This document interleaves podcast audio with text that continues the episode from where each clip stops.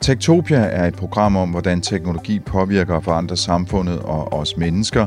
Tektopia er produceret på Radio 4 af Ingeniørforeningen IDA med støtte fra Innovation Center Danmark, Messecenter Herning og IDA Forsikring. Mit navn er Henrik Føns, og det er mig, der bestemmer i Tektopia. Algoritmer har snedet sig ind i det danske sprog og i danskernes hverdag. For mange af os har en algoritme måske bare været en matematisk funktion, som vi kender fra skolens matematiktimer, men i dag der er algoritmer noget, som vi hører om i forbindelse med Facebook og Amazon og alle tech-giganterne og den måde, som de behandler vores data på. Men algoritmer er basalt set bare en funktion, som kan køre et program i en computer, og i de mere avancerede computere, dem der man kalder for kunstig intelligens, eller måske rettere maskinlæring, ja, der kan algoritmerne lære hinanden og lave stadig mere komplicerede løsninger, som vi mennesker ikke umiddelbart kan overskue. Et tidligt eksempel på det er det neurale netværk, som Google har lavet, der kan genkende billeder, og som i dag bliver udbudt på nettet som Deep Dream, dybe drømme. Det betyder også, at algoritmer er gået hen og blevet til noget, man kan være kreativ med. Det er ikke længere sådan, at øh, kunstnere, det var humanister, og matematikere, ja, det var naturvidenskabsfolk.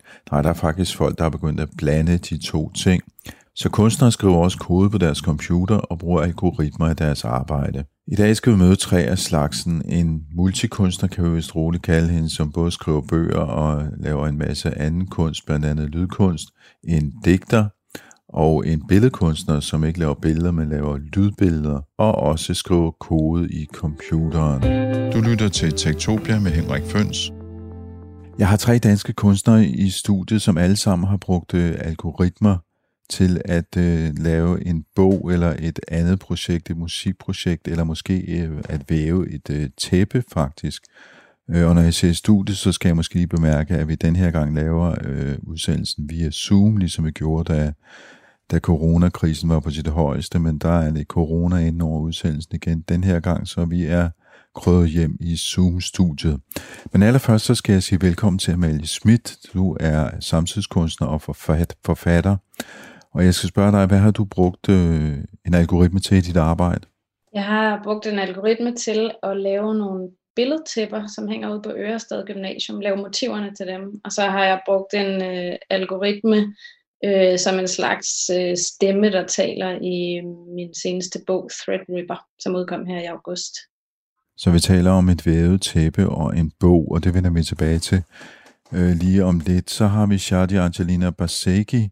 Du har lige udgivet din anden digtsamling, øh, Flowmatic. Hvad har du brugt din øh, algoritme til?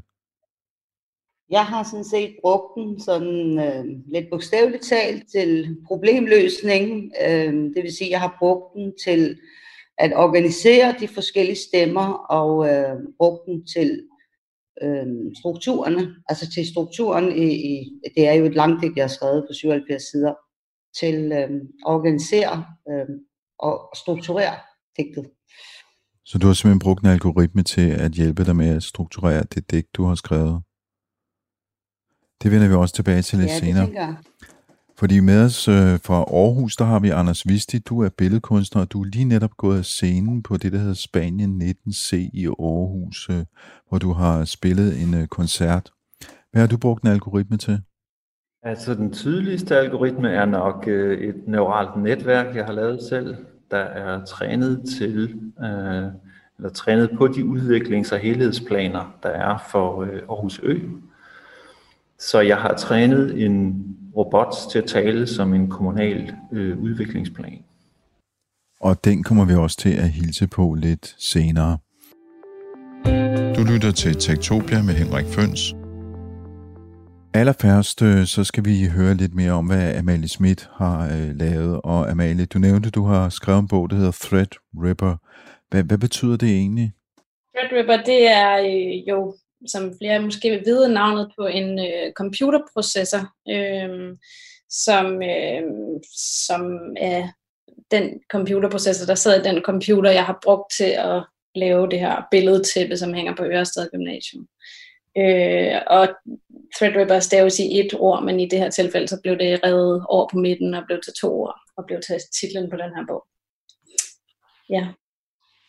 Og projektet er dels en bog og dels et, øh, et billede til på Ørestads Gymnasium. Men øhm, hvordan hænger de to ting øh, i virkeligheden sammen? Altså tæppet og bogen? Ja, altså det startede, da jeg i 2016 blev spurgt, om jeg ville lave et øh, udsmykning af Ørestad Gymnasium. Og Ørestad Gymnasium er et digitalt gymnasium, øh, og de vil gerne have et digitalt værk. Øh, og i, præcis hvad et digitalt værk var, det kunne de ikke sige, og det kunne jeg heller ikke rigtig finde ud af. Altså om det var noget på nogle skærme, eller noget computergenereret øh, kunst, eller hvad, hvad er egentlig noget digitalt. Øh, og det, der gik op for mig, da jeg begyndte at sådan prøve at tænke over, hvad kan, altså, hvilken type digital værk kan holde ud i fremtiden. Det skulle hænge i hvert fald i 10 år, måske i 20, måske længere. Øh, det var, at der er rigtig meget af det digitale, som er enormt forgængeligt. Altså, det ser fuldstændig anderledes ud om 10 år, øh, og det så fuldstændig anderledes ud for 10 år siden. Øhm, og der er sådan en, ja, en forgængelighed og en entropi i det digitale. Øhm, det digitale er ikke noget evigt. Og derfor så prøvede jeg at sådan tænke over, om man kunne finde noget sådan lidt mere håndfast i det digitale. Og så søgte jeg tilbage i det digitales historie, og prøvede at sådan se, om man kunne finde det mest basale digitale. Øhm, og det kunne jo for eksempel være hulkortet, der er, øh, altså, eller hvad kan man sige, 0 og 1 er måske det mest basale digitale, og det har jo sådan en fysisk krop i hulkortet, som jo som udtrykker 0 og 1 taler. Øh, men hulkortet i sig selv er ikke opfundet til computeren. Øh, hulkortet blev opfundet og udviklet til øh, væven, den industrialiserede væv, og så løftet over i den første computer, den analytiske maskine. Og det skal du lige forklare, den der, sådan, det, det gik lidt stærkt der.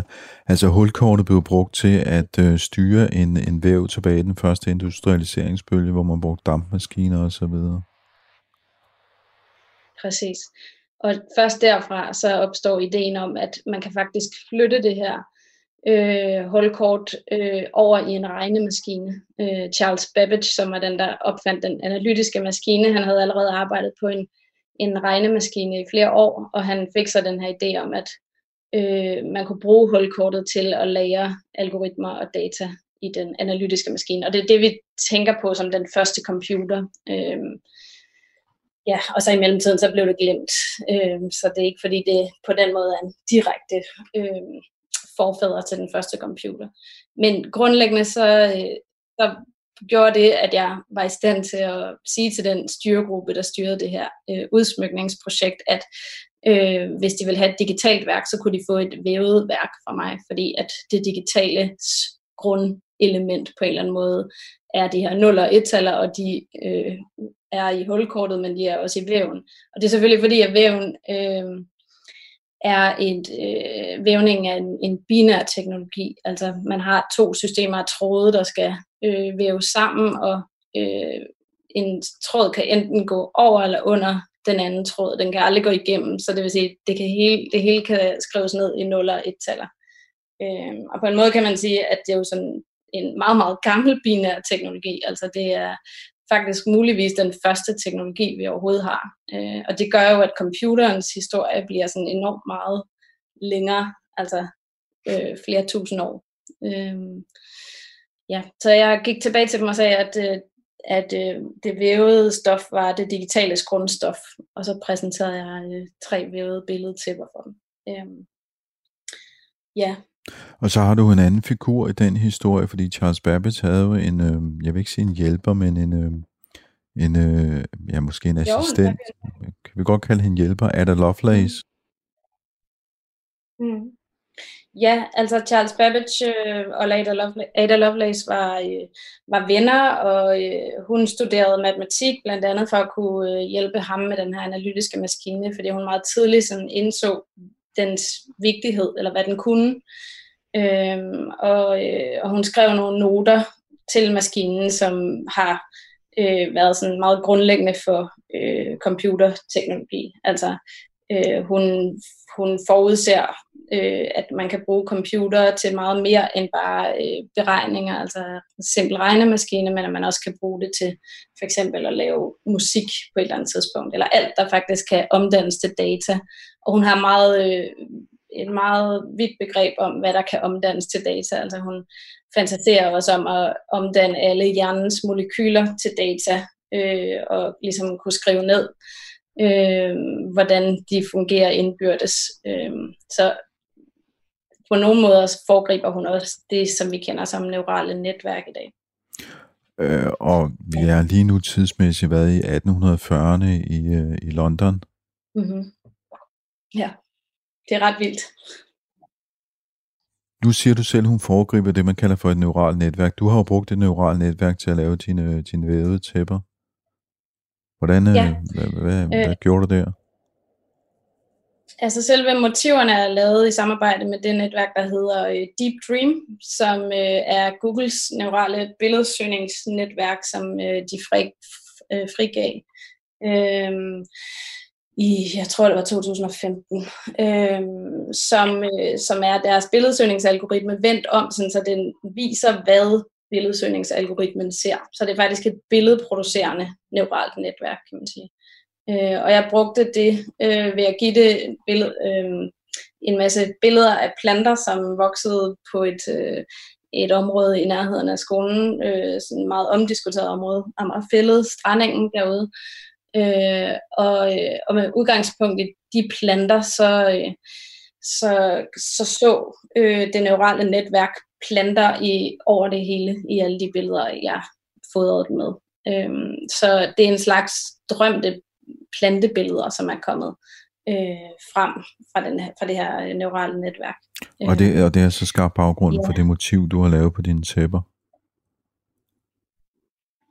Ja, øhm, og øh, altså måden jeg jeg arbejdede på med det her neurale netværk, det var, at jeg, øh, at jeg lavede ekstremt mange øh, forskellige versioner af øh, de her plantebilleder. Så var jeg nede på et væveri i Tilburg og prøvede at få vævet dele af det ud og finde ud af, hvad kunne fungere i vævningen. Og det er ikke det samme, der fungerer på skærmen og på væven. Øh, og så vendte jeg tilbage og øh, fodrede det med nye billeder, som passede bedre, og prøvede at få det ind i en, en farveskala, som var mere håndterbar for væven. Øh, så det var sådan et frem og tilbage mellem væv og, og neuralt netværk, og der var ekstremt mange billeder, og det blev til selvfølgelig meget få til sidst. Og det der med, hvordan man arbejder sammen med en, øh, med en neuralt netværk, det vender vi lige tilbage til lidt senere, når vi har hilst på de andre gæster. Jeg kunne godt lige tænke mig at vende en ting, fordi øh, bogen her, som, øh, som jeg har her på skrift, øh, jeg kan ellers godt lide at læse e-bøger, men lige nok, den her skal man jo læse som papirbog, fordi du har lavet den på en måde, så, øh, sætningerne på siderne på de modsatte sider faktisk væver sig ind i hinanden. Øh, kunne du fortælle, hvor, hvorfor og hvordan du egentlig har gjort det, fordi det virker meget, øhm, meget vanskeligt, vil jeg sige. Ja, altså der er to forskellige spor i bogen, og øh, det ene spor står på venstre side, og det andet spor står på højre side. Øh, og det vil jo så sige, at når man læser, så læser man skiftevis det ene spor og det andet spor i bogen. Øh, det var noget, der skete øh, relativt sent i processen. Jeg havde de to spor skrevet ud, og jeg havde dem sådan sat op som sådan en A-B-struktur, øh, hvor der skiftevis det ene spor, og så det andet spor, så det ene spor, og så det andet spor. Øhm, og det skete under øh, corona-lockdown, hvor jeg øh, havde tid til at sidde øh, med, med teksten alene. Øhm, og, øh, og det var en ret vild øh, proces faktisk at gøre det, altså i den uge, hvor hvor jeg øh, flettede de her to spor sammen, eller vævede de her to spor sammen, der, der var det som om, der sådan var nogle ting i min hjerne, der blev sådan omprogrammeret. Altså jeg havde det mærkeligste drømme, og, og jeg havde det i det hele taget som om, at der var sådan en masse forbindelser, der blev øh, skabt på tværs af de her tekster. Øhm, og det ændrede selvfølgelig også teksterne, øh, da jeg gjorde det. Øhm, og jeg arbejdede længe med dem i Pages-dokumentet, øhm, hvilket var ret håbløst, fordi man måtte sidde og, sådan og klippe tekst ud og sætte det ned på næste side, og hvis der var noget, der skulle skubbe, så måtte jeg gøre det rigtig mange gange. Øh, og på et tidspunkt flyttede jeg det over i InDesign, øh, som er et øh, layout-program, hvor man kunne sådan, øh, sørge for, at ens spalte fortsatte øh, et sted, man selv bestemmer på næste side, så man kunne lave en lang spalte på tværs af siderne og en anden på højre side. Øh, og det, da jeg først gjorde det, så begyndte det at øh, lysne. Hmm. Godt, Amalie, ja. kunne vi få dig til at læse en øh, lille bid fra ja, din bog? Øhm, jeg tænker, jeg vil læse en del, som er en, øhm, et, sådan, nu sagde jeg, at der var to spor, men på en måde er der et tredje spor, fordi der er også en øh, algoritme, der begynder at blande sig i, øh, i bogen, øh, som er Ada Lovelace's øh, stemme. Øh, en algoritme, der er trænet på Ada Lovelace's breve. Det er i hvert fald øh, fiktion i bogen, at der er sådan en algoritme. Øh, og hun taler for eksempel sådan, underligt, nu hvor smerten er væk, husker jeg den ikke. Jeg husker et tehus på søen, hesteryggen, der bragte mig derhen, slå kufferten hårdt i, rejse mig i et chok, udglatte min kjole.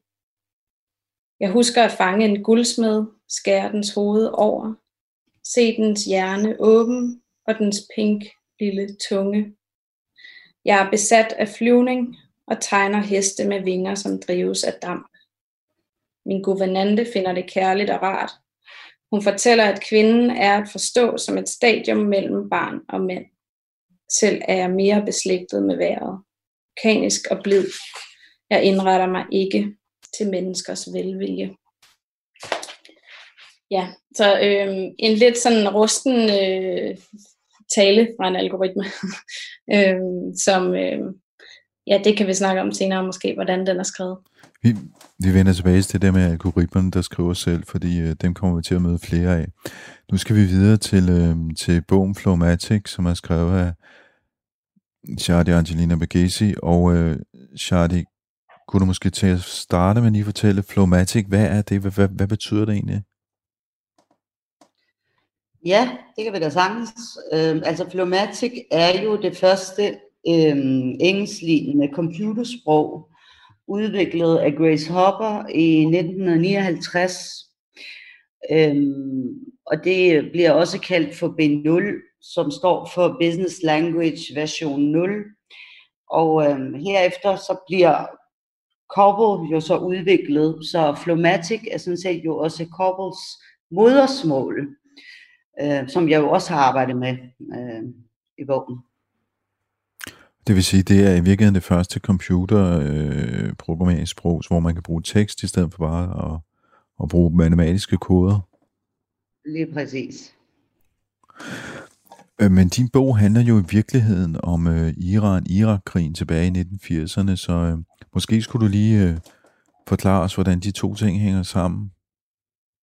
Ja, altså min bog handler jo blandt andet om Iran-Irak-krigen, øhm, og øh, det startede sådan set på den måde her, at jeg faldt øh, tilfældigvis over en artikel på The Guardian, hvor der er en, øh, en af de her mænd, der har været øh, så meget ung, har været øh, ved fronten i krigen under Iran-Irak-krigen, øh, som fortæller om, hvordan det har været, øh, altså øh, ved fronten, øh, både om øh, sådan helt specifikt om, om krigen, men han fortæller også den her historie med, at han var ingeniørstuderende på det her tidspunkt, og øh, han var ved fronten sammen med nogle øh, medstuderende.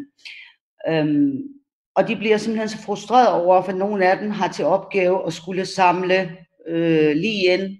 Øh, og de bliver så frustreret over, at de ligesom på ingen måde kan identificere øh, de døde kroppe, fordi mange af dem er sprængt i tu, øhm, og det er ofte med hans egen ord, at det er et ben, eller en torso, eller en hånd. Øhm, og øh, i deres frustration over det, så sætter de sig simpelthen og videreudvikler, omprogrammerer øh, Corpo, som er i syvcifret system, øh, til at så generere en identifikationskode for hver krop eller kropsdel, de finder, så de sådan på den måde kan give den en eller anden form for, hvad skal man sige, identitet, altså så de kan ligesom kan adskille den fra hinanden på en eller anden måde. Ikke? Øhm. Så, så der sidder i virkeligheden nogle uh, iranske ingeniører her og, hvad skal man sige, klassificerer de lige der bliver fundet og putter dem i en database? Ja, det, det kan man sige, og, og det, jeg synes, altså, øh, jeg synes, det var en helt vild historie. Altså, en ting er, at han ligesom fortæller om de oplevelser øhm, med de døde kroppe øhm, og med krigen i det hele taget, men, men jeg blev ramt så hårdt af den her historie, med, med, med omprogrammering, øh, fordi jeg også øh, har arbejdet tidligere med, med altså til krig som tema i mit første digtsamling Vingeslag, og hvor jeg netop har skrevet et, et digt, der hedder Bristepunktet, hvor den, hvad skal man sige, den, den kvindelige øhm, karakter øhm, under et bombardement øhm, øh, ligger og repeterer formler og bliver ved med at gentage noget med øh, vands trippelpunkt og øh, altså sådan går ind i et meget naturvidenskabeligt rum, altså et meget faktuelt rum. Øhm, og jeg har altid læst det som, at, at det var sådan en måde at ligesom, hvad skal man sige, bevare sin sanity, altså bevare sin, øh, altså ikke at bryde helt sammen mentalt øh, under nogle, hvad skal man sige, meget svære traumatiske omstændigheder. Og, og jeg kan ligesom genkende den figur i den fortælling, han også kommer med. Og, og så står det klart for mig, og det er, det, det er virkelig kort tid efter, jeg har udgivet øh, Vingeslag, at jeg læser den her artikel. Og jeg havde egentlig ikke tænkt mig, at jeg skulle beskæftige mig sådan lige forløbig med at skrive om krig, fordi øh, det er immer væk ikke nogen danske roser, lad mig sige det sådan. Øh, men, men der står det bare klart for mig, at, at den beretning på en eller anden måde allerede var til stede i, i, i Vingeslag, og jeg bliver ligesom nødt til at arbejde videre med den. Og øh, derfor bliver jeg jo også nødt til ligesom at sætte mig ind i Kobro, altså hvad det sådan egentlig er for et program, og, og, øhm, og hvad det kan. Øhm, ja. Men, men bruger du så, ender du med at bruge programmet, hvad skal man sige, aktivt i at skrive digte? Øh, ja, men, men for mig kommer det altså også meget sent i processen, altså fordi jeg læser lidt om det, og jeg, jeg sådan altså, jeg har jo selv programmeret for mange år siden. Øh, jeg er så gammel, at jeg har programmeret i C++. Øh, og, og umiddelbart tænker jeg ikke, altså for mig bliver det ligesom indgangsvinklen jo de her mennesker, eller man skal sige, de her stemmer og, og de her figurer. Øhm, men, men efterhånden, ja, meget langt i processen, øh, så går det op for mig, øh, at, at jeg bliver simpelthen nødt til at invitere programmet ind i digtet. Altså at det er nødt til at være en, i hvert fald også være meget bevidst, meget større del, aktiv bevidst del af, af, af digtet. Nu skal det lige siges, det er altså et langt digt på 77 sider, og det kører i tre spor og i syv dele. Øhm, og de tre spor er jo, læser jeg jo som tre forskellige stemmer. Øhm, og, øhm, og, og jeg vil netop ikke arbejde med det binære. Altså kan man sige, noget af det, jeg også har ville med den digtsamling, det var jo ligesom at øhm, gøre op med det binære. Øh, I hvert fald øh, i forhold til øh, vores måde at generere mening på. Øh, altså for eksempel ved at generere mening gennem dikotomier altid. Øh, og sådan. Men, men, men men i, altså det, når du siger gør op med, når du siger gør op med det binære, sådan at tingene er ikke nødvendigvis et eller nul, men kan være øh, begge dele på en gang, eller noget helt fjerde. Eller noget helt tredje. Ja, eller fjerde, ja. Ja, det tænker jeg. Men også det her med at, at generere hele tiden mening gennem dikotomier, altså sådan, noget er godt uh, i modsætning til noget, der er dårligt, eller altså, øhm, og det kommer ofte, synes jeg, til at være, ligesom, det ene kommer til at være til bekostning af det andet. Øh, altså, der kommer, det går en koncept eller et begreb kommer til at herske på bekostning af øh, sin modsætning, eller sådan, ikke? Øh, lyset, det er godt, det kan vi lide, mørket, det er farligt, altså, øh, men lyset kan vi lide. Altså, det, det er ligesom, det bliver svært at sige, om lyset er fedt, og mørket er også fedt, fordi det bliver sådan den der måde og, og specielt også i poesien har man jo meget det her med mørket, det står sådan ligesom for det for et eller andet negativt, og, og lyset står øh, med noget positivt. Ikke? Men, men også det binære i forhold til subjekt-objekt, altså øhm, øhm, hvor, hvor, hvor subjektet er jo den tænkende, og objektet er den anden, og det er den ikke-tænkende. Øhm, og, og derfor vil jeg, vil jeg, har jeg gerne vil arbejde med, ligesom, at de hver især øh, stemmerne hver især øh, fik lov til ligesom at tale om sig selv, eller fortælle deres historie selv, eller hvad man skal sige, have deres egen stemme, frem for at den ene refererede til den anden, den ene fortalte om den anden, eller sådan. Øhm, og meget af det jo også, eller noget af det i hvert fald også dialoger, der foregår mellem de her øhm, øh, tre stemmer. Ikke? Og den tredje stemme, som du siger, er en, øh, en kunstig intelligens, øh, eller noget andet i hvert fald, som øh, ligesom normalt står uden for historien, der blander sig. Det vender vi tilbage til lige om lidt, fordi der er jo en, det minder jo lidt om det, Amalie Schmidt lige fortalte os om med øh, Ada Lovelace, som pludselig bryder ind i hendes historie og begynder at tale også. Øh, men inden vi går i gang med det, så skal vi måske lige høre en øh, bid fra øh, Flowmatic. Øhm, ja, Øhm, jeg tror, jeg skal læse, øh, det er faktisk hen mod slutningen, i hvert fald den sidste del. Og øh, der er det jo sådan her, altså øh, for mit vedkommende kan man sige, den, den tredje stemme har altid været der, og jeg skal måske også sige, den ene stemme hedder 1-0, og den anden stemme hedder 0-1, og den tredje stemme hedder 0-5. Øhm, og, og det er jo, kan man sige, de pladsholder, man bruger øh, i Kobo. Og øhm, og øhm, da jeg bruger til sidst, da det så går op for mig, at jeg er nødt til at arbejde med det her tallet 7, fordi det er et syvcifret system, systemkorpo, øhm, så går jeg fra at, at have seks dele til syv dele. Og øhm, der står det klart for mig, at, at der er jeg også nødt til at bruge nogle af de kommandoerne, øhm, som man bruger i Corpo. Altså for eksempel er der kommando, der hedder display, der er et andet kommando, der hedder indlæs. Øhm, øhm, og, og, og, og, det, og der er det også, at den algoritmen tager over. Altså den sidste del er det kun at algoritmen, der, der, der taler, eller hvad man skal sige, der skriver. Øhm, mens der har været en vekselvirkning mellem de tre stemmer øh, øh, tidligere i digtet. Ikke? Sortglitrende vilurnat, krystalliseret morgendug, negligé på morbærtræet, jeg gik restløs rundt i haven, frosten under mine stiletter, din krop, der stadig mindede mig om middagssolen. Jeg havde det med at få krampe i æggestokkene i morgendisen, at føle mig beslægtet med Himalaya-fuglene, sort natskygge i morgendisen. Jeg drak absint den morgen, åh habibi, Fuglene drak klorvand, de fløj fra bruger til bruger, spiste efterladt brød, røræg, frygt.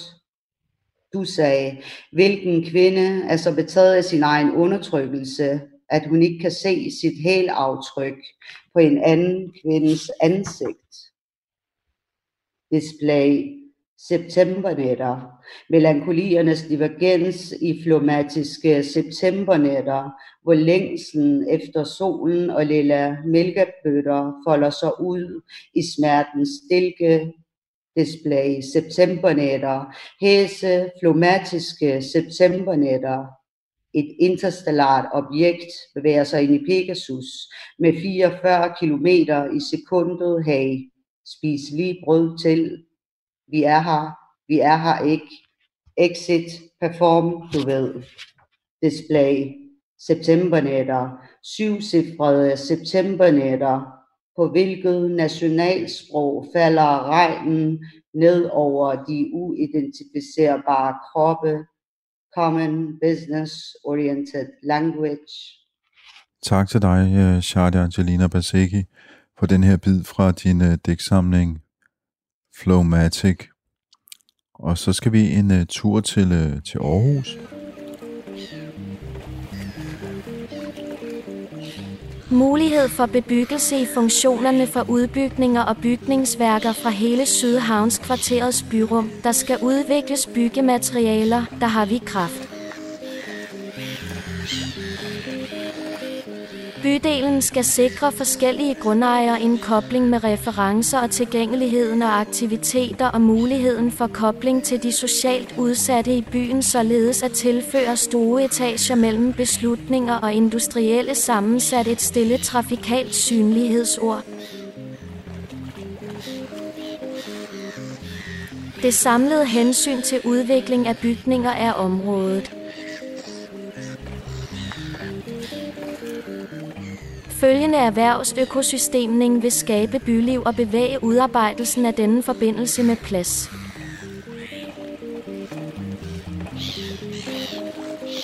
Højhusene i de socialt udsatte i bydelen, fremtidens lokale.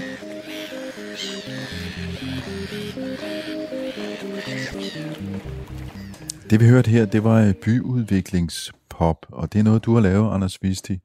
Kan du forklare os, hvad er byudviklingspop egentlig for noget? Du har lige spillet det live på scenen på udstillingsstedet Spanien 19C i, øh, i Aarhus her for en halv times tid siden. Jamen, øh, byudviklingspop, det spiller man med et byudviklingspop-instrument, som jeg har bygget. Øh, og jeg tror, de fleste er lidt bekendt med den her genre, at man kan se en form for sexet øh, byggeri.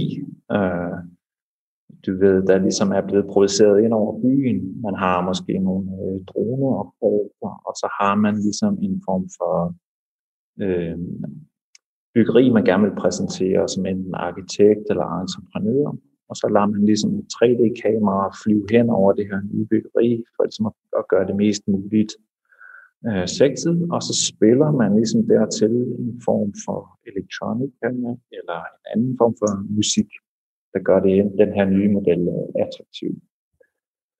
Øh, så på en eller anden måde, så er det øh, i udgangspunktet en, øh, en form for æstetisk genre, som jeg har lavet. Øh, og så har jeg et opfundet instrument, hvormed man kan spille den slags øh, popmusik. Et, et instrument, hvad er det for et instrument? Jamen instrumentet det består af tre dele. Øh, den ene del, det er ligesom et, øh, et lydligt kort, jeg har lavet over Havnefonden i Aarhus. Jeg har været rundt og optaget det lydlige miljø, der er mellem bygningerne i måneds tid. Og den anden del af det her kort, det er ligesom koncertoptagelser fra det udstillingssted, der hedder Spanien 19C, øh, hvor jeg udstiller værket. Så kortet det præsenterer både ligesom den her audiosfære, der er øh, i, på Havnefonden, men også ligesom en væsentlig del af udstillingsstedets øh, historie. Og så har jeg lavet et neuralt øh, netværk, der er trænet på de udviklings- og helhedsplaner, der ligesom er for det her øh, havneområde i Aarhus.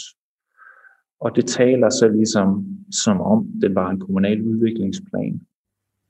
Og så den sidste del... Så, så det vil sige, ligesom, lige, lige, ligesom vi hørte før, at øh, Amalie Schmidt har puttet øh, fotos af planter ind i et neuralt netværk, så har du puttet byudviklingsplaner ind? Øh, man får ligesom et, et, en robot eller en maskine, der kan tale som det, den er blevet trænet på. Ikke? Uh, så hvis man ligesom fodrer det her neurale netværk med udviklingsplaner, så, så er det ligesom det, den ved om verden, billedligt talt. Og så kan man sætte det her system i gang med at generere tekst, og det tekst, der så kommer ud, minder meget om det, det er blevet trænet på. Så rekombinerer den ligesom de øh, størrelser, der er i den oprindelige tekst, og begynder at tale som en kommunal udviklingsplan. Så den taler enormt meget om øh, beton og byggefelter og parkeringskældre og piloteringer og den slags ting. Ja, den sidste, jeg vil lige nævne den sidste del af, af instrumentet. Det er så ligesom en sample player eller en sequencer, hvor jeg så kan spille med de forskellige øh, lydlige optagelser, jeg har lavet, og de koncertoptagelser, som Spanien 19C har været så venlige at, at låne mig. Ikke? Så det vil sige, at jeg har det her neurale netværk, som er en form for sanger i det her popmusik. Og så akkompagnerer jeg ligesom den her sanger, der så ligesom synger øh, sanger om det her fremtidige sexede byområde. Og, og de her tekster, som den her sanger, som du kalder hende, øh, synger. Altså, hvor meget de er anderledes for de egentlige øh, tekster om, om, om byplansudvikling? Altså, det er sådan i rekombinationen af ordene, at det anderledes opstår. Altså, for jeg vil sige, det repertoire, der er i de oprindelige planer, er ikke særlig stort, hvis jeg må sige det sådan. Altså, der er rigtig mange gentagelser, der er, der er rigtig meget sådan, der er rigtig mange idéer, som går igen i de her planer. Så der, hvor, hvor det neurale netværk er interessant, det er der, hvor den sådan begynder at dele ordene midt på, for eksempel. Og du tage halvdelen af et år, halvdelen af et andet ord, og sætte dem sammen, eller den måde, som den utrolig længe blev ved med at snakke om, om øh, mursten på, eller beton, eller Øhm, så der kommer ligesom sådan nogle variationer, der på en eller anden måde øh, giver lidt liv og lidt poesi til de her tekster her. Og så fungerer det også som sådan en slags zonifikation eller visualisering af den her datakrop her, fordi det er jo baseret på en slags frekvensanalyse, ikke? hvor ofte optræder de her ord i den her tekst. Og det vil sige, når den så begynder at tale, så tegner den automatisk en form for omrids af den oprindelige tekst. Og det på en eller anden måde anskueliggør jo også ligesom den, at det tekstkorpus, den er, den er trænet på. Så det er også en måde ligesom at få et omrids af, hvad den plan egentlig indeholder. Og har du så brugt de her tekster direkte i din, uh, din popmusik, eller er du gået ind og tweaket lidt på dem? Altså det er altid det, der er med neurale netværker, ikke? Altså øh, man renser altid dataen i en eller anden grad. Øh, det fede ved det her er, øh, at det har ikke været nødvendigt at gøre så meget ved det. Øh, den måde, jeg har renset det på, er, at jeg har skrabet det fra nogle pdf-filer, for nu at blive en lille smule bare lavteknisk.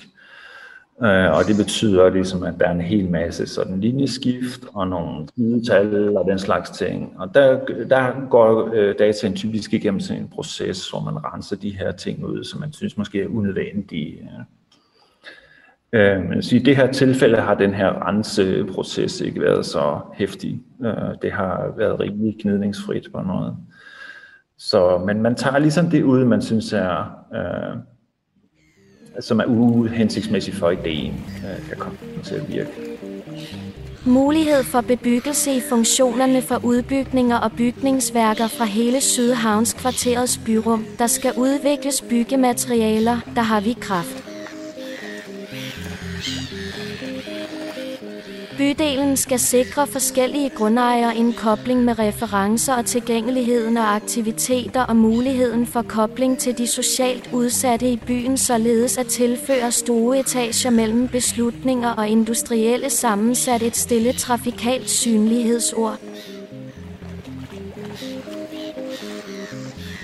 Det samlede hensyn til udvikling af bygninger er området.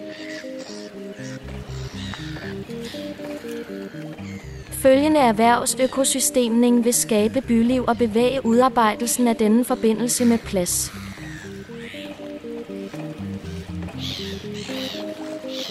Højhusene i de socialt udsatte i bydelen, fremtidens lokale. Byens strategisk trafik, der skal skabe en stor interesse i form af høj grænser.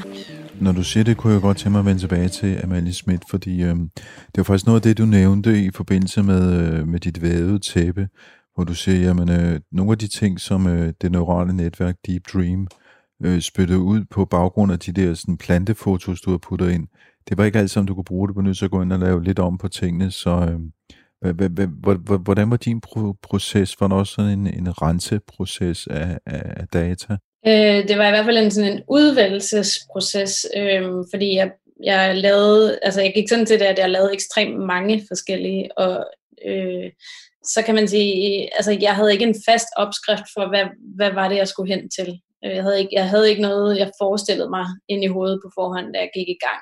Så det var ikke, fordi jeg ledte efter et eller andet bestemt men jeg tog stilling til alt det, som algoritmen øh, gav mig, og så øh, var der nogle af tingene, der simpelthen øh, sådan, var mere spændende øh, æstetisk end andre.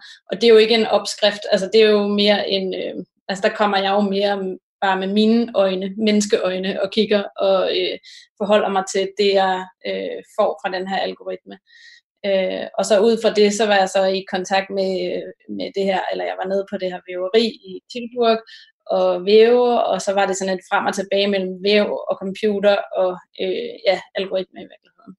Øhm, så der var mange sådan øh, mellemstationer i det. For lige at forstå, hvordan det egentlig fungerer, fordi øh, det er jo en digital væv, altså at computeren styrer væven, du er ikke inde midt imellem, og hvad skal man sige, sidde og væve i hånden eller noget? Nej, den, øh, det er jo en... Øh, en på en måde en, et, tipoldebarn til de der oprindelige øh, industrialiserede væve. Altså de første industrialiserede væve kørte jo så på hulkort, og siden så kører man det så rent digitalt med computer, der styrer de her væve. Så man sidder og programmerer, og det var ikke mig, der gjorde det, det var der nogen, der kunne dernede på væveriet. Øhm, men man laver en farveskala, man udvikler den her farveskala, på, fordi garn giver jo mange forskellige resultater, og hvilke bindinger man binder garnet i, giver mange forskellige resultater osv. Øhm, ja, frem og tilbage. Shadi Angelina Besegi, din dæksamling Flowmatic, øh, sådan som jeg forstår de bruger kobold, så har du ikke decideret programmeret dækkene, du har mere brugt, øh, hvad skal man sige, principperne for computerprogrammer til at strukturere det, du har lavet. Ja, altså nu startede jeg jo med at sige, at jeg havde brugt det til at organisere øh, stemmerne, og, og det er måske sådan lidt misvisende, fordi jeg har jo egentlig ikke villet det, det orden. Altså jeg har ikke villet øh, orden, jeg har villet øh, mere kaos, end jeg har villet orden. Øh, men, men, men, men, men det er klart, altså, at der også nødt til at være en eller anden form for struktur i det. Øhm, og der har jeg så ligesom kombineret det med, øhm, med et begreb, som er det, det Huberman har opfundet, så vidt jeg ved, som hedder at disponere. Øh, altså frem for at disponere, så har jeg gerne vil disponere stoffet. Øhm, så jeg har gerne ligesom vil bevare øh, det, det vilde udtryk i det, fordi det, det er klart, når man taler om at organisere og ordne, så kan det blive sådan meget sådan om, så er det her, og så er det der, og sådan, ikke? Men, men, men, men jeg kunne ligesom alligevel ikke få hold på det, for jeg er nødt til alligevel at have hold, hold på stoffer, en struktur i det, og finde ud af, hvornår de forskellige stemmer skal træde ind og ud af digtet. Øhm, og det, det var først, da jeg ligesom satte mig ind i korvet og fik det ind, og, og øhm, at jeg kunne arbejde så frit, faktisk. Altså, at det gav mig faktisk større frihed øhm, i sidste ende til at kunne øhm, træde ind og ud af de forskellige stemmer. Kan, kan du forklare, du nævnte noget med nogle pladsholder og sådan noget før, kan du forklare, hvad, hvad, hvad betyder det? Altså, hvordan fungerer Jamen, altså det? nu er jeg jo ikke, Ja, jeg, jeg er ikke nogen hej til, til cowboy jo, men, men jeg prøver jo ligesom at sætte mig ind i, hvordan skriver man overhovedet et, et cowboy-program, og prøver ligesom at se på nogen, og prøve selv at skrive nogen. Uh, jeg ved ikke, om det virker, jeg kan jo ikke køre dem igennem, men, men jeg kunne jo se, altså, at for eksempel i det der øh, i det, øh, program, som jeg har taget med, øh, som er en eller anden form for indholds, indholdsfortegnelse, som ligger til sidst, som jeg så valgte at ligge til sidst, øh, i digtet, altså at den første linje hedder 01, øh, som record. Og så den anden linje hedder 05. Og øh, den tredje, nej, den fjerde linje hedder 10, øh, og den, øh, de, sidste tre linjer hedder 1-0 alle sammen. Så, så jeg kunne ligesom sådan se strukturen i det, at det kører med de her, at de, kan, altså de har nogle forskellige funktioner, alt efter hvad det er, man vil med programmet, så skal man bruge enten 01 eller 1-0 eller 05. Ikke? Øh, an, altså, og, og, og det tænker jeg, når men, men det, det passede jo sådan set til, at, at jeg jo også arbejdede med øh, tre stemmer, øh, som jo også har forskellige, hvad skal man sige, funktioner eller øh, Øh, i digtet, ikke? Du introducerer på et tidspunkt en kunstig intelligens, eller i hvert fald en anden stemme, den der hedder 1.0. Og Amalie Schmidt, du har en øh, kunstig intelligens, der, hvad skal man sige, agerer Ada Lovelace. Og Anders Visti, du har decideret en kunstig intelligens, som læser op af en byplan. Øh, hvad tænker I så, når I lytter til hinandens projekter med de der kunstige intelligenser? Hvorfor, øh, hvorfor introducere dem? For, hvorfor have dem til at køre? Øh, hvad skal man sige? I stedet for selv at lave et udtryk. Altså, hvad, hvad giver det til, til jeres værker? Der kommer sådan en stemme udefra, som et dybest set er en, øh, en maskinstemme. Altså for mit indkom, øh, hvad hedder det vedkommende, er det ligesom en del af en større interesse, ikke? Så øh, jeg plejer ligesom at sige, at billedkunstnernes arbejde er at tænke over, hvad billeder er nu. Og noget af det mest sådan væsentlige, der er sket ved billeddannelsen de sidste 30 år, er, at vores øh, billeder er blevet til elektriske signaler. Så, så mit arbejde er på en eller anden måde blevet øh, i spørgsmålet om at ligesom tænke over, hvad billeder er nu. Hvordan påvirker de digitale infrastrukturer, ligesom det vi alle sammen forstår ved billeder. Ikke? Øh, og der bliver det meget hurtigt tydeligt, synes jeg, at, at beskæftige sig med uh, ikke bare hvad billeder forestiller os, men hvordan de forestiller. Og det vil sige, så bliver man nødt til på en måde at kigge på nogle af de her digitale infrastrukturer, vi løber i, og beskæftige sig med dem. Så vil sige, min vej ind til ligesom at arbejde med øh, med komputationelle æstetikker eller neurale netværker, er egentlig sådan fundamentalt bare en interesse i de digitale, ikke? og hvad det betyder i forhold til, til billeddannelsen. Så hvis jeg forstår Amalie Schmidt, så er det også lidt, øh, det er også lidt det, du er ude i. Du har sågar vævet sølvtrådet ind i, øh, i dine tæpper, så de principielt kan være elektrisk ledende. Ja, det er rigtigt. Altså jeg forholder mig helt klart også til, hvad, hvad de her digitale billeder er. Altså når jeg blev start, øh, startede med at blive spurgt om, øh, om jeg vil lave et digitalt værk, så er det jo også, fordi jeg tidligere har lavet noget, man kunne kalde digitale værker, og interesserer mig for, hvad det digitale billede overhovedet er. Øh, og jeg synes, der er en kæmpe, altså der er sket gigantisk meget. Man kan godt sige 30 år, men man kunne også bare sige øh, 10 år, eller tiden måske 2007, øh, med smartphones, at sådan, der er sket enormt meget, både i forhold til sådan, øh, mængden af billeder, vi øh, indtager, men også øh, hvordan de her billeder kommer frem til os, altså algoritmerne, der betyder mere og mere. Og jeg synes på en måde, at det er øh, oplagt, at billedkunstnere også tager stilling eller forholder sig til øh, algoritmer og, øh, og øh, prøver at bruge dem på, altså man kan sige, det der måske er kendetegnet med algoritmer for de fleste mennesker, det er jo, at de er lidt usynlige, altså man ser dem ikke, de kører i baggrunden, øh, man opdager dem måske i det øjeblik, de øh, viser en noget mærkeligt, men øh, for det meste så er de øh, så, så gør de deres job øh, i hemmelighed, og, øh, og hvis der er en ting, som vi bliver nødt til at forstå, så er det jo, at de her algoritmer er del af, øh, af altså at de aldrig er uskyldige, at de er øh, lavet af nogen, eller de er trænet af nogen, og de er, øh, skal sælge noget, og de, de øh, har biases og alle de her ting, som vi jo godt ved, men som kan være svært at huske. Øh, og der tror jeg måske, at, at det at prøve at gøre dem øh, arbejde med dem sådan, som et materiale kan være en måde øh, at prøve at forstå dem på. Og det er jo selvfølgelig ikke det samme som, at man så har gennemskuddet det hele, men det er i hvert fald et forsøg på at gøre dem øh, fysiske og gøre dem øh, til noget, man kan, man kan se på og tale om, og, øh, og måske omforme også på en eller anden måde. Charlotte, dine øh, kunstig intelligens, den giver du det sidste ord i dæksamlingen. Er det også fordi, ja. du ser det som... Øh, hvad skal man sige, noget i samfundet, noget i vores øh, liv i dag, der, der har en måske for stor indflydelse, eller en meget stor indflydelse?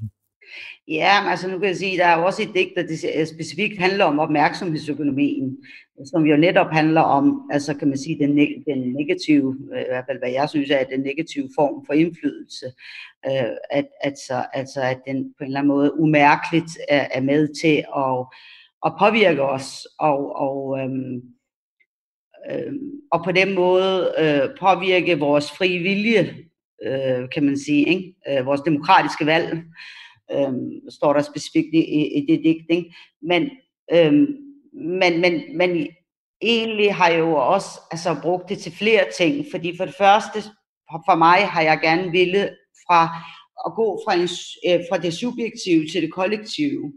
Øhm, og og, og det, det synes jeg, øh, det, det lykkes først, da jeg ligesom først tog al, algoritmen alvorligt og tog den virkelig ind.